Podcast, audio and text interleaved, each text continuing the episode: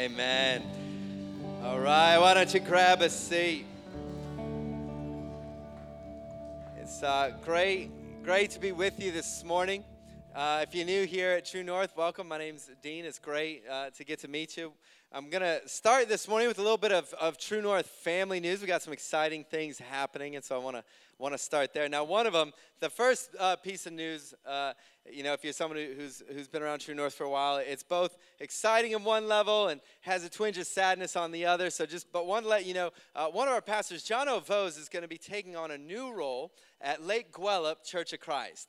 And he is our family's pastor down at Malusa. Some of you, you may not know him if you haven't been around as long, but many of you know Jono. He's been a part of our, our, our church staff team for about seven odd years now. And uh, a really exciting thing that kind of came up with him being able to go as a, uh, be a part of, of some fresh things at Lake Gwelup Church Christ down in Scarborough. And church with a great, exciting future uh, ahead of it. And, uh, and so we want to let everybody know, but we're really uh, both sad to, to be losing him from our team, but we also are excited for the wider impact for the kingdom. Our, goal is not just to kind of say uh, we want to just keep people. Our goal is to see, uh, you know, the gospel spreading and, and thriving churches everywhere. And so we're so excited to see him be a part of something fresh and new there. So just want to let you know that.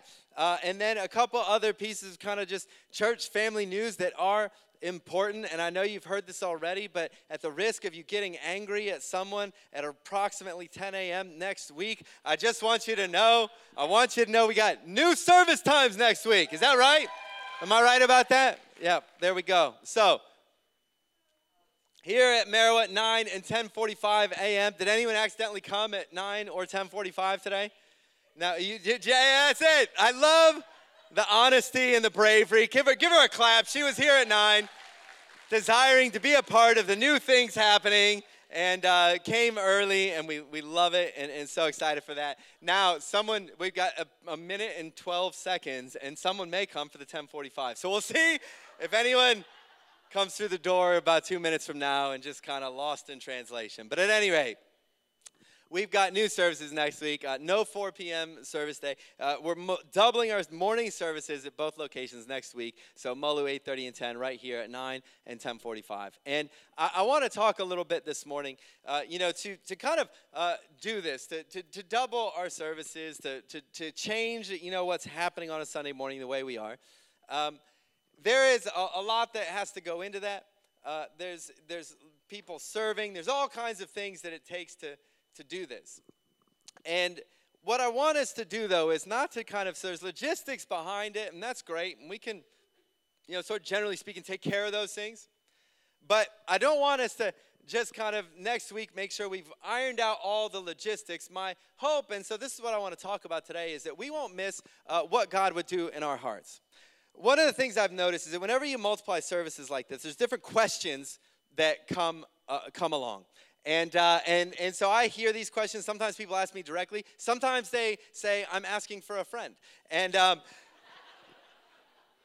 so you, you may have had these questions and not felt either to ask me or, or maybe you have or maybe you just you know wanted to ask for a friend and, and so some of the questions that always come up inevitably when we do something like this is uh, you know sometimes you hear this question why why do we have to add new services now this is a pretty simple one and it's an easy one now if our goal is to just kind of go, you know what? Uh, look to your left, look to, to your right, see all the people who are here. Uh, you look around and you say, you know what? I'm okay with maybe at least 60% of these people. I like them. I'm cool. Uh, 40%, not so much, but I'm willing to tolerate them.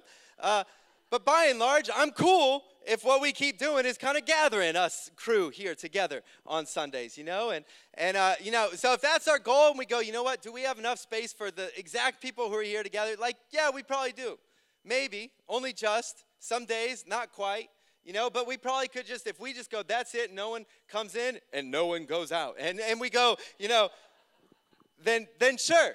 We don't need, we wouldn't have to add a, a new service. We'd go, that's cool. You know, just kind of, uh, just no more. But, and if you've been around here at all, and if you're new here, you just need to notice our heartbeat. That is uh, the farthest thing from what we believe we're here to do.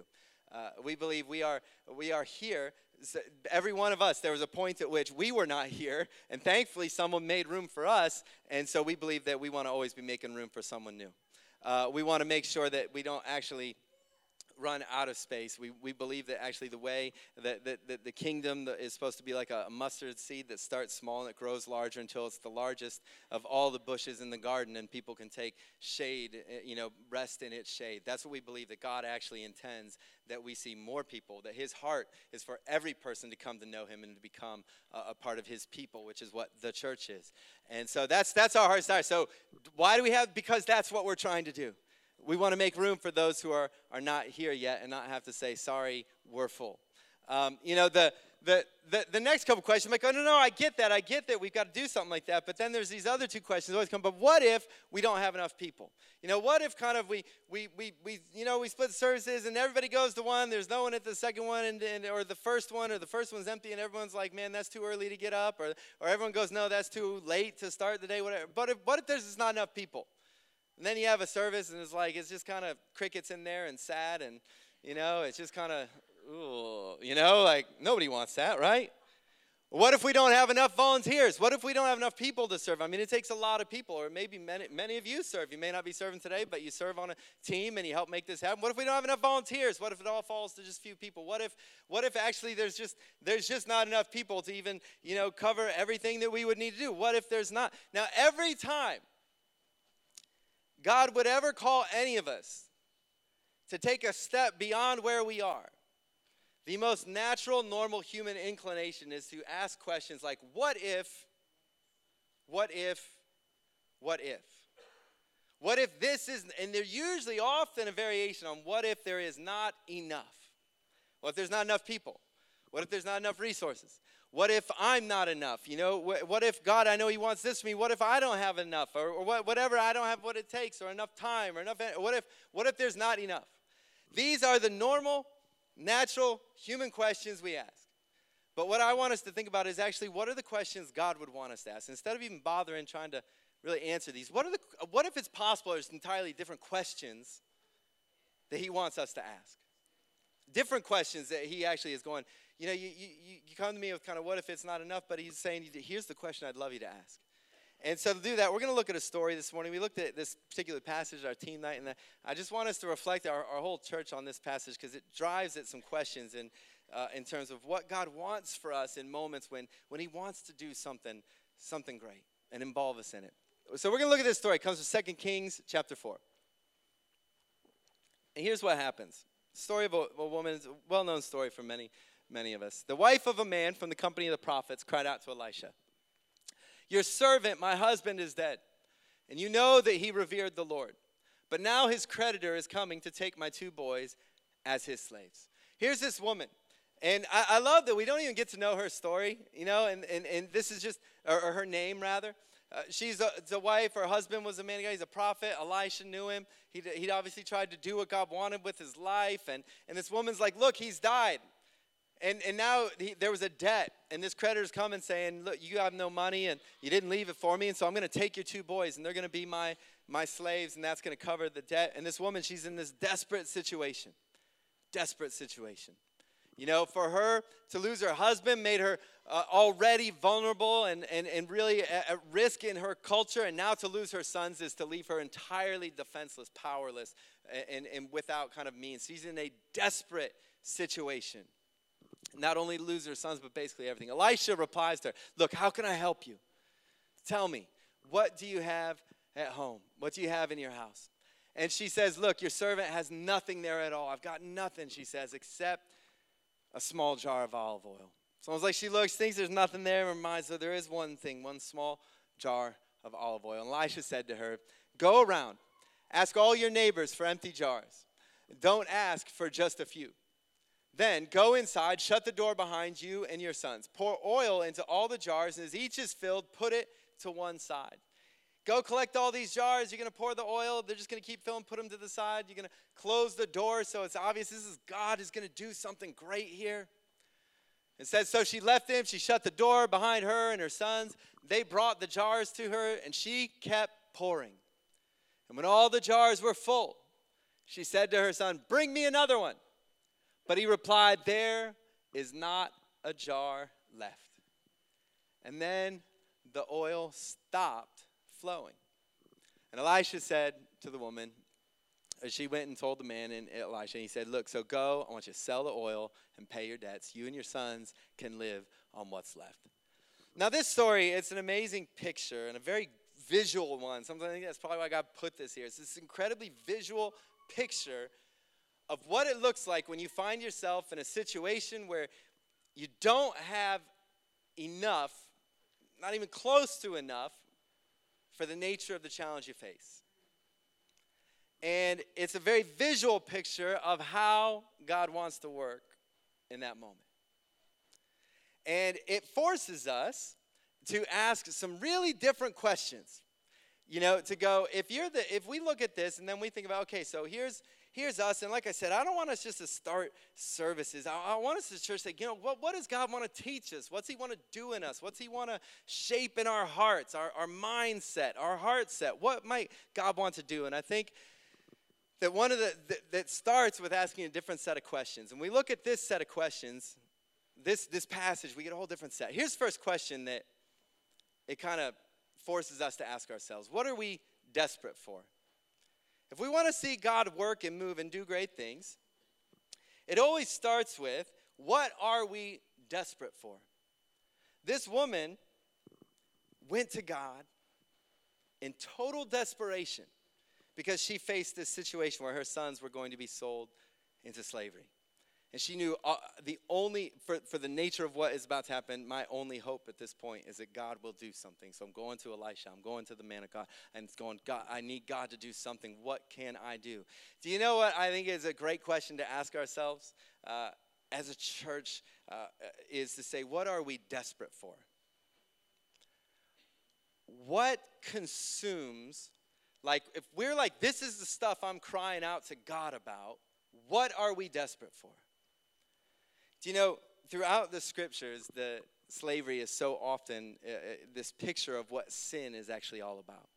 You know, we're told we were all in, in slavery and in bondage to sin. It's for freedom. Christ has set us free. Can I, can I tell you something? We, we may not find ourselves in the time and, you know, culture and era of history that this woman did in the way kind of, you know, debts and creditors and slaves and widows and all that work. But can I, can I t- ask you something this? You know what? Are we desperate if, if we are, have been, you know, if, if, if we call Christ our Lord, our Savior, our King, we believe His name is the name above every other name, are we desperate to see people come to freedom in Him? Do we look around at the world and think, for every person we see, the absolute preeminent need in their life is for freedom in Christ? That they need to know His name is above every other, and that if they did, they would know joy and peace and love like they've never known before, and forgiveness and grace and mercy? Do we, do we have a desperation in our hearts? Can I tell you what the Father is desperate for?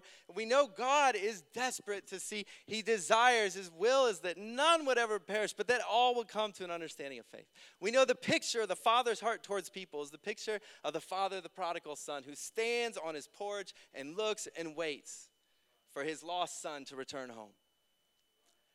And we have to ask ourselves are we desperate for that?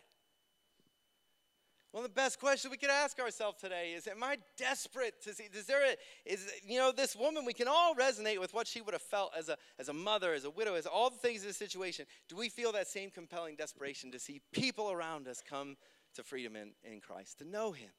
Do we think church is just a nice thing? And that'd be good if somebody went to church. That might be good. Or do we see it as an absolute? This is, man, we just are desperate to see people come to know Christ. You know, there's a, a guy I, I uh, used to see at a restaurant, uh, and, and I would see him whenever I go there, and I'd, I'd chat with him.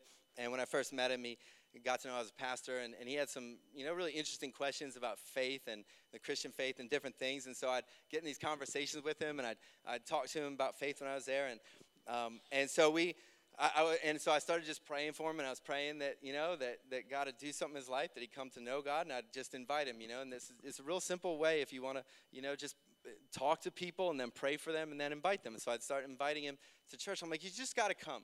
You just why don't, why don't, you come? Come along, come visit our church. I just wanted to come uh, visit it, and uh, and and I was praying, and, and I was praying for a while, and I would invite him, and then after a while, I, I kind of just stopped. I don't know why.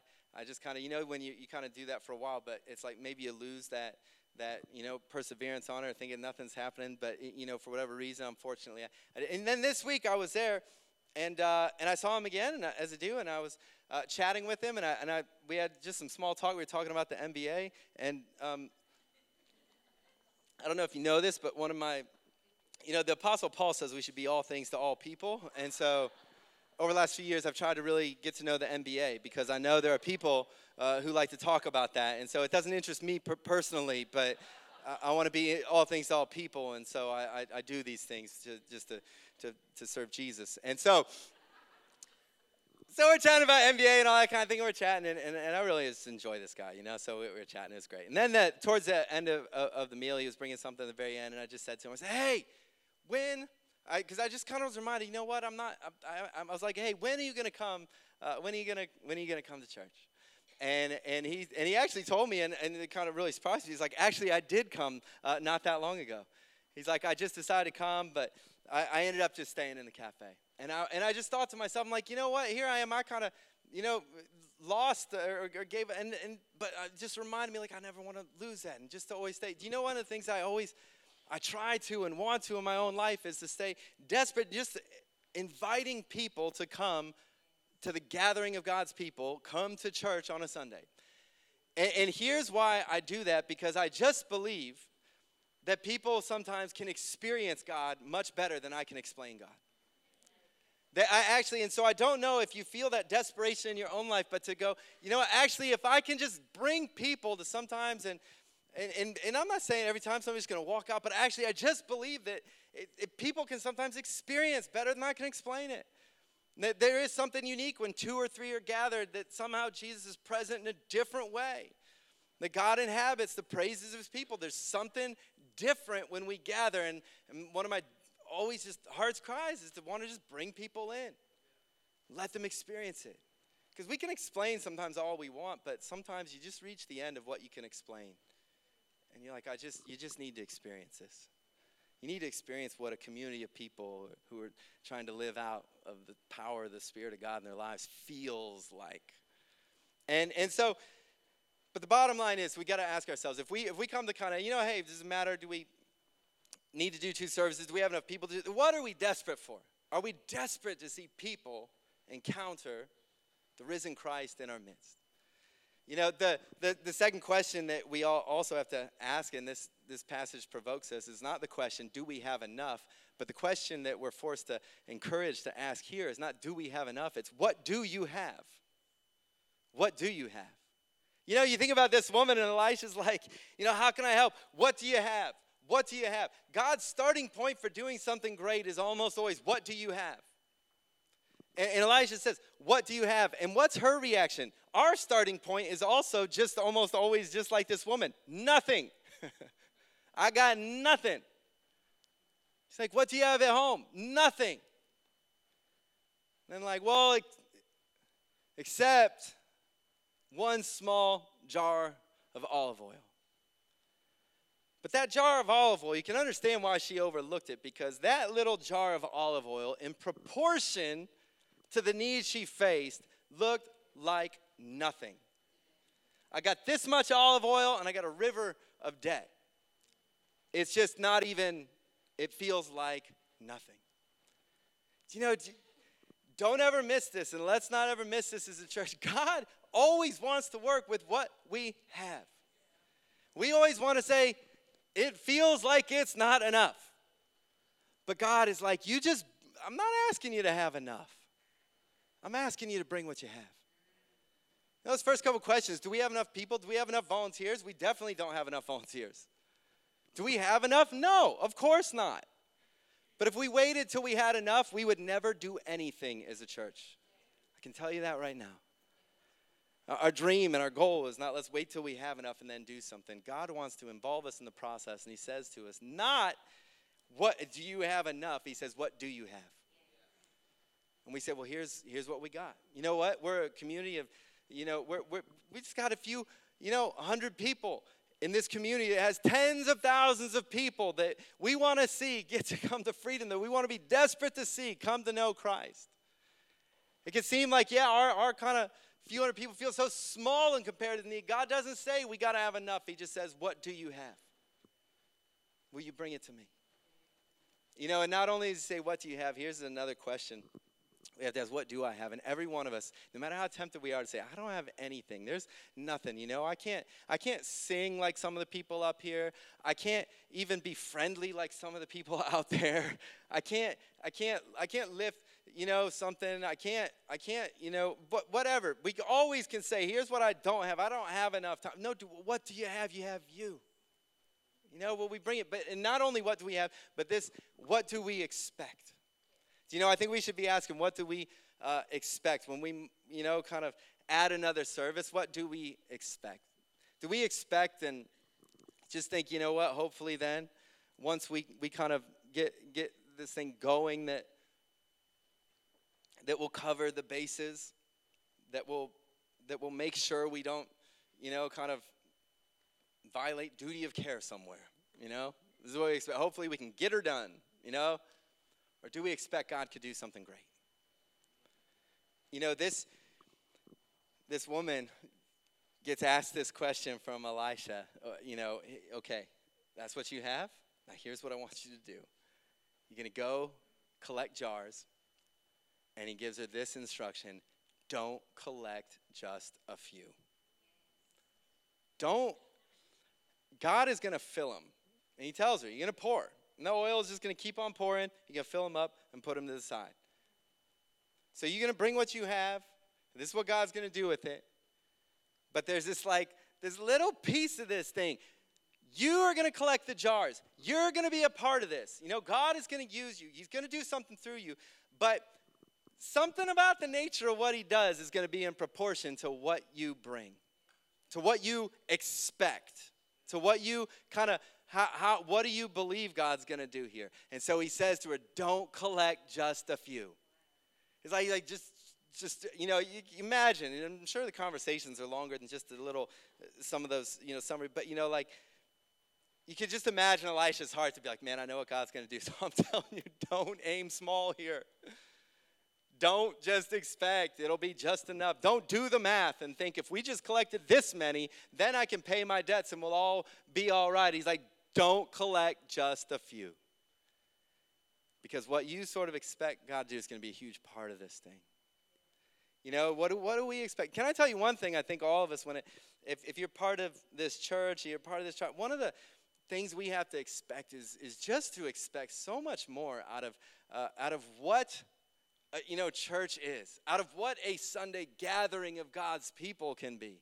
Sometimes we just expect that's it. We go or we do it or we, we're going to make sure we go through. Do we expect and know God will be at work in our midst? We expect that as we create room and space, there will be people whose lives can be changed and God will do wonderful things in our midst. What do we expect? You know, the, and here's the, the other question that I think gets raised by this, you know, so we expect for this. But here's, I reckon, one of the most challenging little bits uh, of this story that, that it's easy on this side of the story to overlook. But this question of will we keep pouring? Will you start pouring?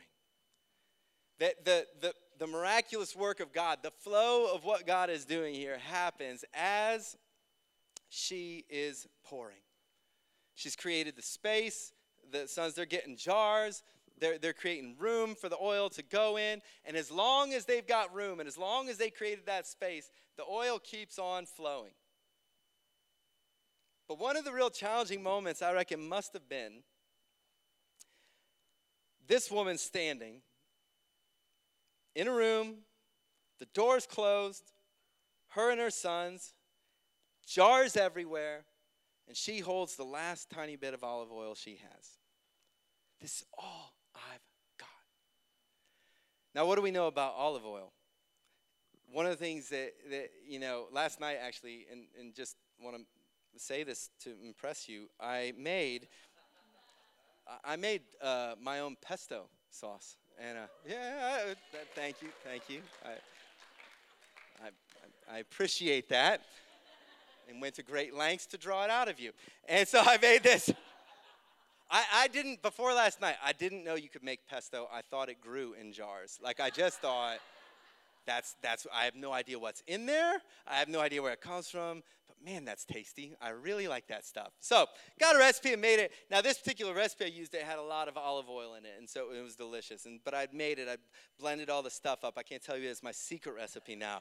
And um, but the one ingredient I'll tell you was the olive oil, and there was a lot of it in it, and so it was real saucy to go over uh, the the the penne that I made. And um, and so anyway, and, and so.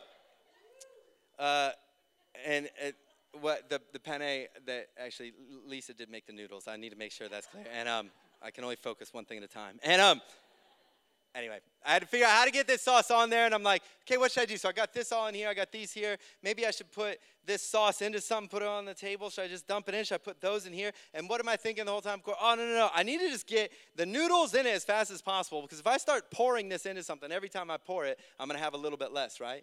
Now, I went through all this work to make possibly the most delicious pesto ever. I don't want to waste a bit of it. Because what do you know about olive oil? You pour it from one jar to the next, you always lose a little bit in the pouring, don't you? There's just a little bit that's going to be stuck to the sides. There's just a little bit that's going to be on the bottom. The more you pour it, the less you have. And that's the way the world works. That's the way the natural order of things is. If you take it and you pour it, you're going to have a little bit less than when you started. And you imagine this woman looking at all these empty jars. She doesn't know, like we all know. And so we're like, yeah, well, they're all just going to fill. Like, come on, you know, ye of little faith, just pour, you know? Imagine you're standing there and God's saying to you, no, no, no, I, I get it. It looks like impossible. It looks like, yep, you're going to lose the tiny bit you had. But trust me, this, the, the amazing thing we have to understand when we get desperate for the things God's desperate for, when we're willing to bring to Him the little bit we have, when, we're, when we come with an expectation of what He's going to do, the, the, the, the thing that has to happen and that has to shift is we actually have to go, you know what? Everything in my instincts tells me the more I pour, the more I give, the more I pour out of myself, the more I serve, the more I the more I go, the more that goes out of me, we think, the less there will be for me. Cuz that's how it works in the world. But in the kingdom of God, the more you pour out, the more there is. You know, Paul at the end of his life in 2 Timothy, he's writing his last letter, and he's talking about how he's towards the end of his life, and he says, I'm already being poured out like a drink offering. It was like his picture of his life was I'm pouring out myself. My concern for others, my love for others, my serving God in every which way I can. I'm pouring myself out. And that's what we are called to do as Christ followers is to pour ourselves out. Everything's backwards in the kingdom. We think we want more, we think we should hold on, but in the kingdom it's just the opposite. That you find more as you're pouring. Everything in the in the way God works is backwards. You know, you want to find your life, lose it. You want to be the greatest, go down and become the servant of all. You want to be like a big shot and mature in the kingdom, you better become like a child. Everything flips on its head. And, and I, I, say that because I just want you to know this. If you ever find yourself thinking, but God, if I do this, if I serve there, if I give this time, or I just understand this, and uh, when you are responding to what God has called you to do, there will always be enough. You may feel like as you pour, there will be less. When you are a part of what God is doing, there will always be more. It's backwards. And this question that we have to ask ourselves is we say, you know what? Why do we have to do more services? You know, or do we even have enough people? Or do we have enough people to serve? Like, why do we have to? Because our heart is God's heart. Maybe it won't work, but boy, we ought to be desperate to say, let's try whatever we can because we want to see people come to know Him. Do we, do we have enough? No, we don't have enough. Of course, we don't have enough. But God will always position us right on the edge of what we do not have enough for and say, Will you trust me and will you pour yourselves out in my service? And as we pour, we trust that He can do something through us. That He can take us and make it, He can make it more than enough. You know, I want to encourage you as we. Uh, you know, are, are, are going to, you know, move to a couple services. And I know it seems like such a just sort of logistical thing, or it could be about times of day or how many people it takes to do this or that. And I know there's all these things that could, if, if we don't, uh, if we don't keep our eyes in the right place. It could become about a lot of things that it's really not. But what I want to encourage us as a church is let's not miss this moment and let's remind ourselves say, Lord, what are we desperate? Lord, would you help us to be desperate for the things you're desperate for? Help us to have your heart. And Lord, would you help us to see what we have? Would you help me to see what I have? Because, Lord, I want to expect you're going to do some great things, and I want to be part of that. And I want to be willing to pour. I want to be willing to pour out. I, and maybe I feel like it's all I've got, but uh, Lord, I'll, I'll pour it out if you ask me to. And as we do that, what we can trust is that God will do something. God will do something great in our midst. Does that mean, and, and, and I don't want you to hear me wrong on this, yeah, if we just all do that, and if we all, then you know what, that we'll have, you know, within, you know, a month we'll have two services look exactly like this, and, and we won't be able to add enough services, and we'll just keep adding jars. In fact, let's not do two services next week. Why limit it? Let's, let's not gather just a few. Let's start six services next week. Let's just my point is not even to say what any of this will turn into or what can happen. You know, Mother Teresa has this great prayer. She said, I don't pray that God would make me successful. I pray He'd make me faithful. And, and I want you to know all these things. It's just about saying, God, would you help us to be faithful? Help, help us to have a heart for what you have a heart for. Help us to see what we have and to be willing to bring that and pour that in your service. And Lord, we will trust whatever happens. We'll trust that it's our little bit and it's not enough, but we're going to trust that as we pour it out, as we bring it to you, you will make it more than enough. That God, you will do that which you have purposed and desired. Could we do that together? You know, I want to encourage you to reflect on three things. I'm going to invite the team up, and, uh, and, and, we're going to respond in just a moment. And, uh, but there's three questions I want to encourage you just to think about for a moment.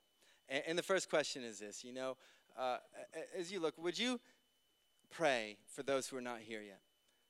And, if that's not a regular practice, would you start that? If that is a regular practice, would you continue that? Uh, would you? And, and here maybe your starting point is just to go, you know what, actually, I don't think that way, or I, I don't see people that way, but maybe just to pray today, God, would you give me a heart for those who are not here yet? Would you give me a heart for those who don't know you? Would you help me to see the people around me, wherever you are, with your eyes? Because there's no one around you that God does not look at and say, man, I, I just want to bring them home. I want them to, I want them to know me. I want them to know the life I have for them. I want them to know Christ and His love and His grace and forgiveness and mercy. And pray that God would give you that heart and those eyes for them. You know, would you consider this? Would you consider joining team? If you're not, if you're on a team already, can I just here's my encouragement to you. Don't go into this season thinking about what does this mean? Do i have enough enough time? Or geez why do i ha- have to now do this or do that or that's inconvenient? Can, can i encourage you just and, and i know it's the heart of, of our team so i know i'm, I'm just kind of preaching to the choir but to go into this not just thinking with those eyes of you know what? This is why i serve. Because i'm a part of seeing i'm part of creating space like for that guy you know that that someone else is inviting this week as well so that they'll come and they'll feel welcome enough to step even beyond the cafe and right in and amongst it. And I'm going to create a space for the kids who aren't here yet. And I'm going to make sure I'm desperate for our kids to know Christ and grow in Christ and grow up in Him. I'm, you, would you, you know, would you consider joining a team? You know, maybe like I don't, I don't. What does that mean? Maybe just for the next month, for November, as we launch into this, be a part of bringing your oil into that.